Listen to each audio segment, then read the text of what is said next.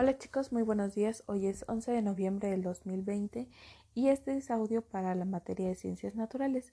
Como saben, estamos trabajando la importancia del consumo del agua que tenemos en nuestro cuerpo y bueno, ya saben que el cuerpo está constituido principalmente por agua, que es aproximadamente entre un 75 y un 80%, y un 80 de, de nuestro cuerpo, lo que tiene agua.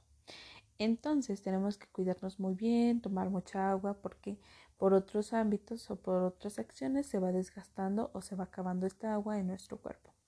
Entonces, eh, como estuvimos trabajando, es importante que algunas funciones del agua en el organismo sean las siguientes, el regular nuestra temperatura, el formar este, algunas células que nos permiten como dar algunos líquidos del cuerpo, ya sea la sangre, la saliva, la orina, el sudor o las lágrimas. Y bueno, ya saben que también es transportar nutrimentos hasta las células y desechos hacia los órganos de excreción.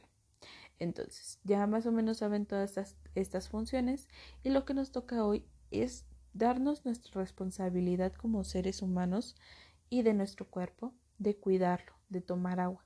Entonces, les tengo un pequeño proyecto a ustedes en el cual van a tener que ir coloreando esta, la, una jarra que viene en su cuadernillo.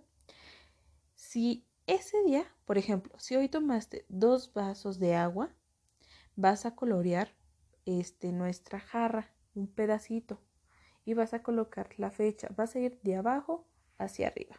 Entonces tienes entre lunes al viernes y así hasta que la vayas llenando hasta la parte de arriba.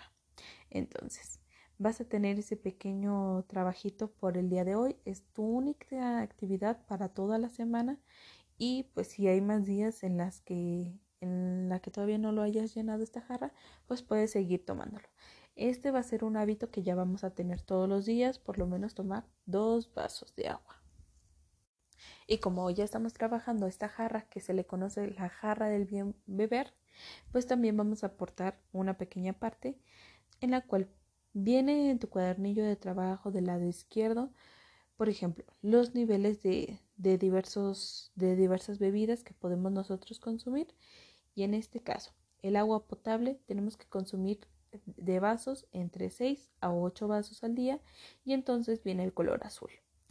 Y entonces vas a buscar dónde está el agua potable y lo vas a colorear de este de este indicador, ¿sale?